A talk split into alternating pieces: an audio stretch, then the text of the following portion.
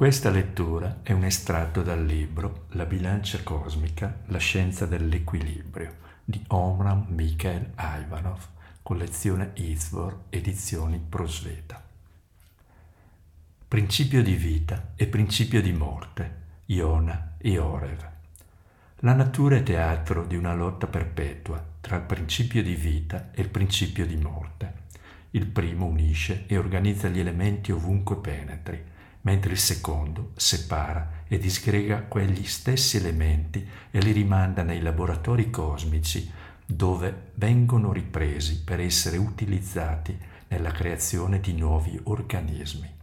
Tali processi sono osservabili in tutti i regni della natura e ovviamente anche nell'uomo. La scienza iniziatica chiama questi due principi Iona e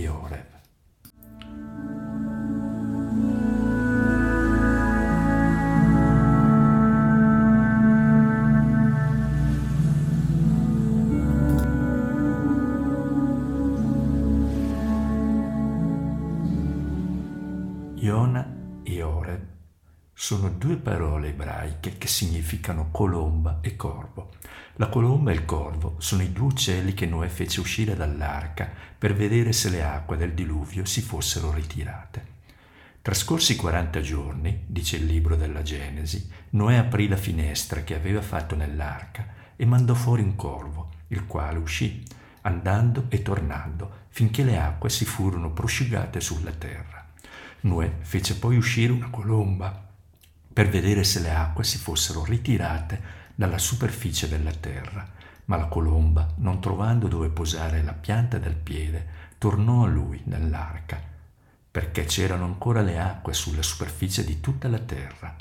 Egli stese la mano, la prese e la fece rientrare presso di sé nell'arca. Attese altri sette giorni, poi di nuovo fece uscire la colomba dall'arca. La colomba tornò a lui sul far della sera ed ecco, essa aveva nel becco un ramoscello d'ulivo. Noè comprese allora che le acque si erano ritirate dalla terra. Aspettò altri sette giorni, poi lasciò andare la colomba, ma essa non tornò più da lui.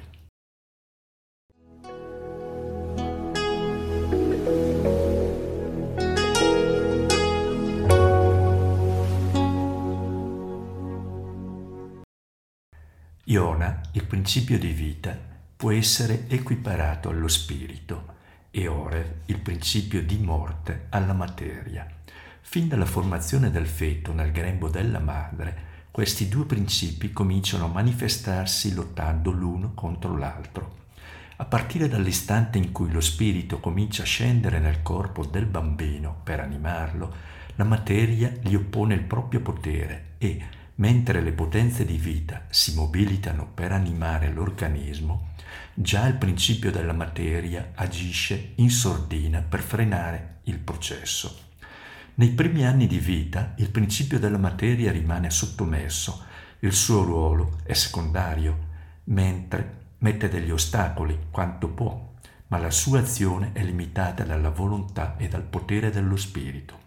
Più tardi, quando è riuscito a realizzare i suoi progetti nel corpo, lo spirito si allontana e allora comincia davvero il movimento discendente.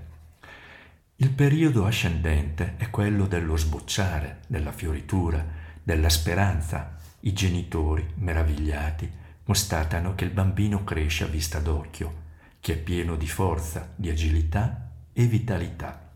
I vecchi sospirano, Ah, com'è bella la giovinezza!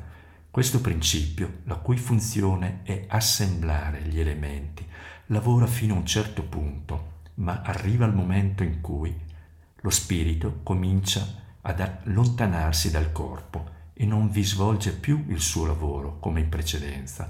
Vuole lasciare il corpo e andare altrove, per visitare altre regioni, fare un altro lavoro e imparare cose nuove il principio della materia si fa allora sempre più audace e persegue attivamente la sua impresa di disgregazione. Tuttavia, di tanto in tanto lo spirito interviene per opporvisi, poi si allontana di nuovo fino al giorno in cui si allontana definitivamente.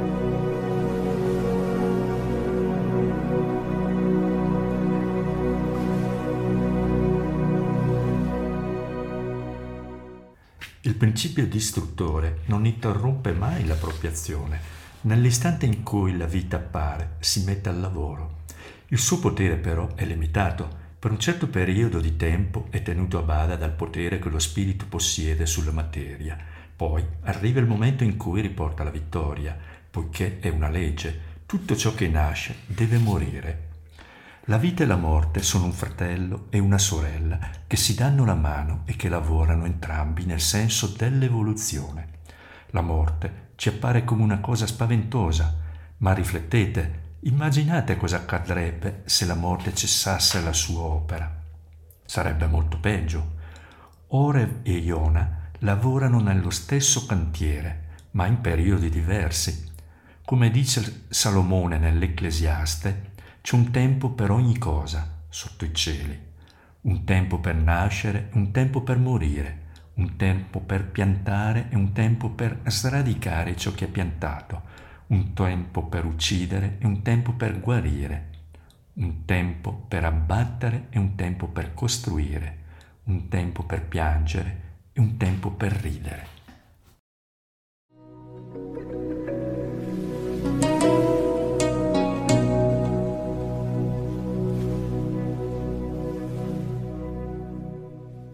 Solo lo spirito è immortale e si incarna continuamente in nuove forme che, a loro volta, saranno distrutte. Tuttavia l'uomo che si sforza di dare allo spirito il primo posto dentro di sé riesce a ritardare l'azione del principio distruttore, che è anche assimilato al tempo, Crono o Saturno. Egli si immerge in quella fontana dell'eterna giovinezza che è la luce divina e là si rigenera si sforza in tutte le azioni della vita di aprire il suo cuore alla bontà, alla dolcezza e alla bellezza, al fine di permettere alla primavera di entrare in lui. Non si può vincere il principio distruttore, ma occorre opporvisi coscientemente, ostacolare la sua azione e soprattutto saperlo utilizzare. Come? Quando la malattia e la vecchiaia cominciano a compiere le loro devastazioni, quando si perdono le forze e i mezzi fisici, bisogna dire se stessi che è il momento di cercare altre occupazioni, altre fonti di gioia. È necessario saper utilizzare tutto e se si è privati delle energie fisiche, si deve scavare dentro di sé per far sgorgare le energie spirituali che invece sono inesauribili.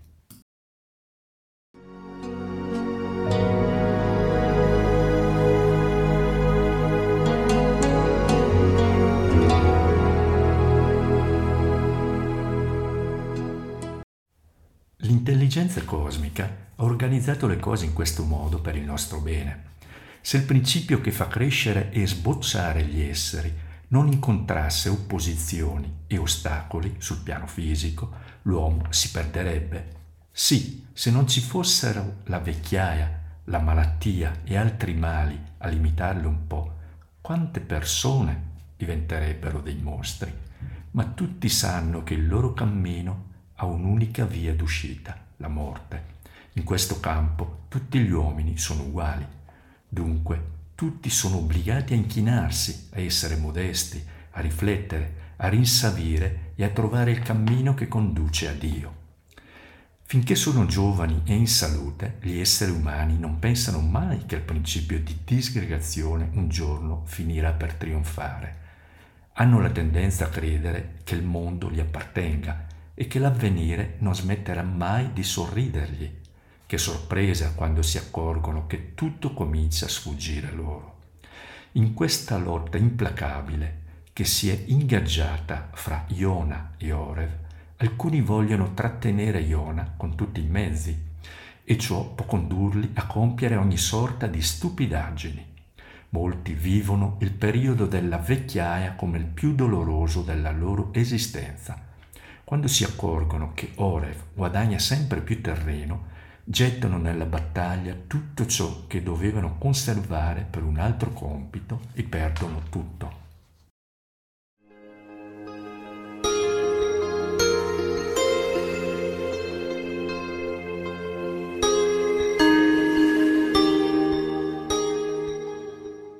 Direte, ma non è onesto lottare? Sì, ma in che modo lottare? Qui sta il punto. Noi non siamo venuti sulla terra per rimanerci eternamente giovani e in buona salute, ma per fare un tirocinio, un apprendistato. I due principi non sono nemici, sono stati creati da Dio e devono lavorare in alternanza. La funzione di Orev è quella di far ritornare gli elementi verso il luogo dal quale sono venuti e di liberare così l'anima umana dal mondo dell'illusione. Ecco perché col tempo Orev toglie a Iona il suo impero sull'uomo. Il saggio è colui che conosce la curva del cammino e si sforza di utilizzare tutto. Nel mondo spirituale l'ascensione è ininterrotta. Qua giù, qualunque cosa si faccia, si vedranno la fronte e le guance ricoprirsi di rughe, i capelli diventare bianchi, i denti cadere, eccetera Tuttavia occorre comprendere che l'aspetto esteriore non ha alcuna importanza se dietro i capelli bianchi e le rughe si manifesta lo splendore della vita spirituale. Si dice che la morte sia spaventosa e brutta. In realtà il principio che disgrega è il più grande benefattore in quanto permette agli esseri di liberarsi per poter andare più lontano e più in alto. Gli iniziati che conoscono i piani dell'intelligenza cosmica accettano la realtà dei due principi e si sforzano di lavorare con Iona che purifica, abbellisce e illumina. Iona è piuttosto un principio mentale e spirituale, sapendo che questo principio può essere rafforzato quando lo si alimenta con pensieri giusti e sentimenti generosi, noi tutti possiamo ritardare l'azione di Ore in noi. Ma non vi dico questo per darvi il desiderio di vivere in un'eterna giovinezza. In ogni caso non ci riuscireste. Voglio solo fare luce su tale questione affinché sappiate dare la preponderanza allo spirito. È lo spirito in voi che sosterrà l'attività e vi darà la flessibilità e la gioia. Il segreto della giovinezza è non fermarsi mai di avanzare verso le cime delle montagne spirituali.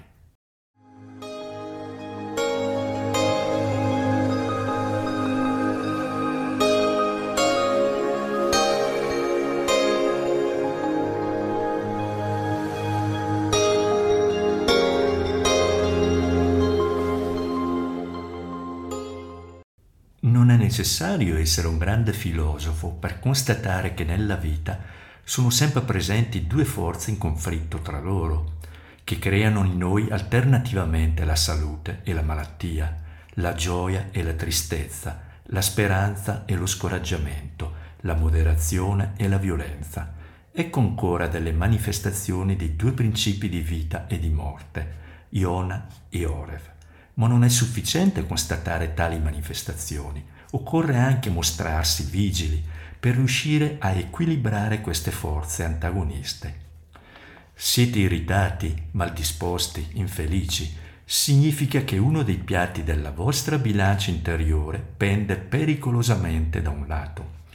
Dovete dunque mettere un peso sull'altro piatto. E quale peso? Ebbene, ad esempio, il pensiero che siete un figlio di Dio, che avete un'anima immortale, che avete dei genitori, dei figli, degli amici.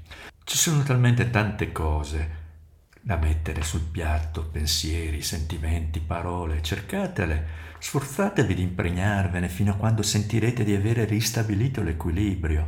Sì, ma è necessario che ciò diventi cosciente, altrimenti lo si dimentica. Certi giorni, non si sa perché, l'equilibrio si ristabilisce da solo, ma altre volte no. E se non si prende l'abitudine di reagire immediatamente, non appena si sente che qualcosa non va, si può lasciar scendere pericolosamente uno dei piatti della bilancia.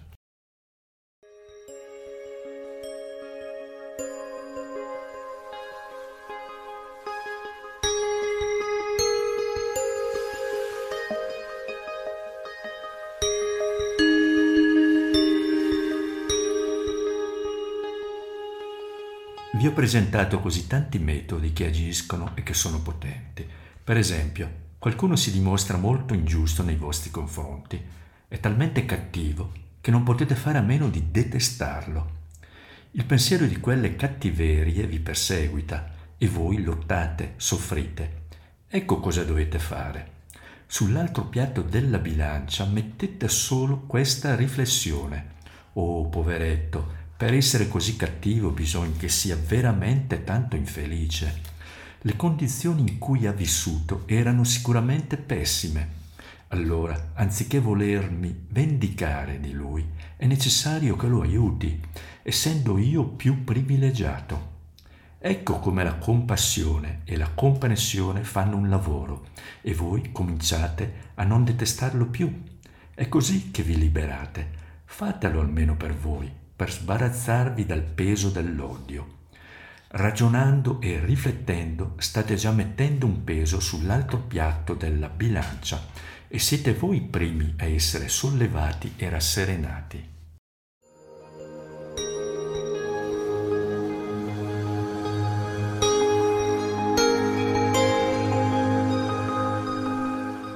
Ci sono anche persone che sono infelici senza nemmeno sapere il perché.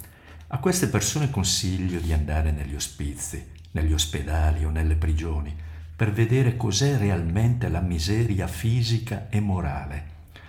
Si rendano conto di tutto ciò che loro possiedono.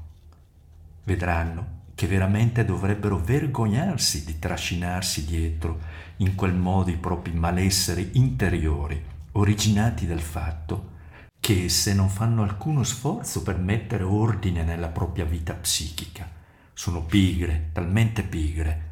La sola cosa che sanno fare è precipitarsi in farmacia al minimo disturbo, alla minima indisposizione. Non dico che non si debba andare dal farmacista o che non si debbano prendere medicine, ma perché ricorrere unicamente a rimedi materiali, fisici, quando spesso la causa non è sul piano fisico, ma in regioni molto più sottili? Ad esempio, avete mal di testa e allora prendete un'aspirina, ma quei mal di testa possono avere una causa morale, irritazione, preoccupazione. Dunque, anche se ottenete un miglioramento, questo non, du- non durerà se vi accontentate di inghiottire un medicinale. Non dimenticate che in quei casi potete anche ricorrere a rimedi psichici, al lavoro del pensiero, Forse è un lavoro più lungo, ma un giorno sarà definitivo.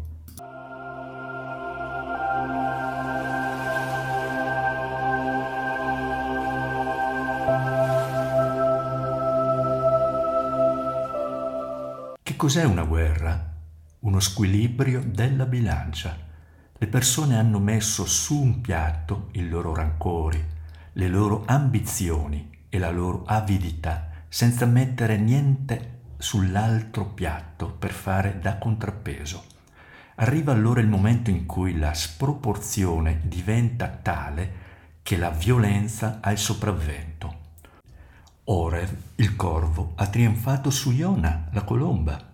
È impossibile impedire malintesi e ostilità tra gli individui e tra i popoli, ma se allo stesso tempo ci fosse un numero sufficiente di persone che ristabilisse l'equilibrio grazie ai loro pensieri, ai loro sentimenti e alle loro preghiere, il piatto negativo della bilancia non penderebbe più fino al punto di far scoppiare la guerra.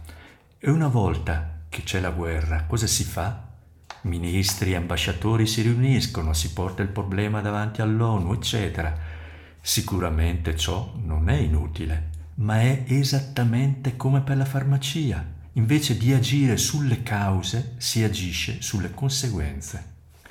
La scienza iniziatica insegna che prima che una guerra sia dichiarata sul piano fisico, si è già dichiarata in alto sul piano psichico. A farsi la guerra sono le egregore, le entità collettive dei paesi. Non si crede abbastanza nella potenza dei pensieri e dei sentimenti la quantità di incomprensioni e di odio che si accumula nel mondo psichico è talmente elevata che fatalmente un giorno esegui- seguiranno gli atti. Gli atti sono sempre la conseguenza di pensieri e di sentimenti. Se amate qualcuno, se pensate bene di lui, appena lo vedete, vi precipitate per salutarlo e abbracciarlo. Se invece nutrite a suo riguardo ogni genere di cattivi pensieri e di cattivi sentimenti, finite per prenderlo a botte.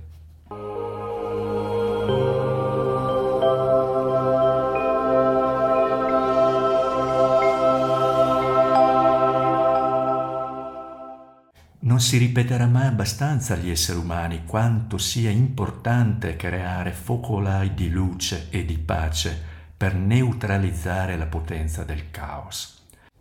È tempo che imparino come lavorano le forze cosmiche.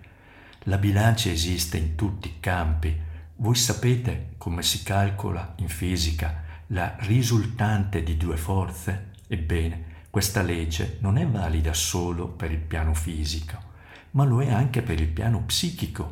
Se da un lato ci sono alcune migliaia di esseri che lavorano veramente per il bene dell'umanità, mentre miliardi di esseri si occupano solo dei propri affari, mostrandosi gelosi, egoisti e vendicativi, come volete che il bene e la pace trionfino? Anche in questo caso gli avvenimenti non saranno che la risultante delle forze in gioco. I pensieri, i sentimenti, i desideri e le azioni esercitano una pressione nel mondo invisibile e quelli che esercitano la pressione più forte vincono, direte, ma sono più di qualche migliaio le persone che vogliono il trionfo del bene. Sì, ma così debolmente, così mollemente. Ciò che vogliono è un bel mattino trovare, svegliandosi, la pace, l'abbondanza e la felicità senza dover fare niente affinché quella pace, quell'abbondanza e quella felicità trionfino. Gli esseri umani desiderano la pace, è vero, almeno la maggior parte di loro. Ma quando si renderanno conto che col loro egoismo, con la loro cattiva comprensione delle cose e con la loro pigrizia possono solo attirare la guerra,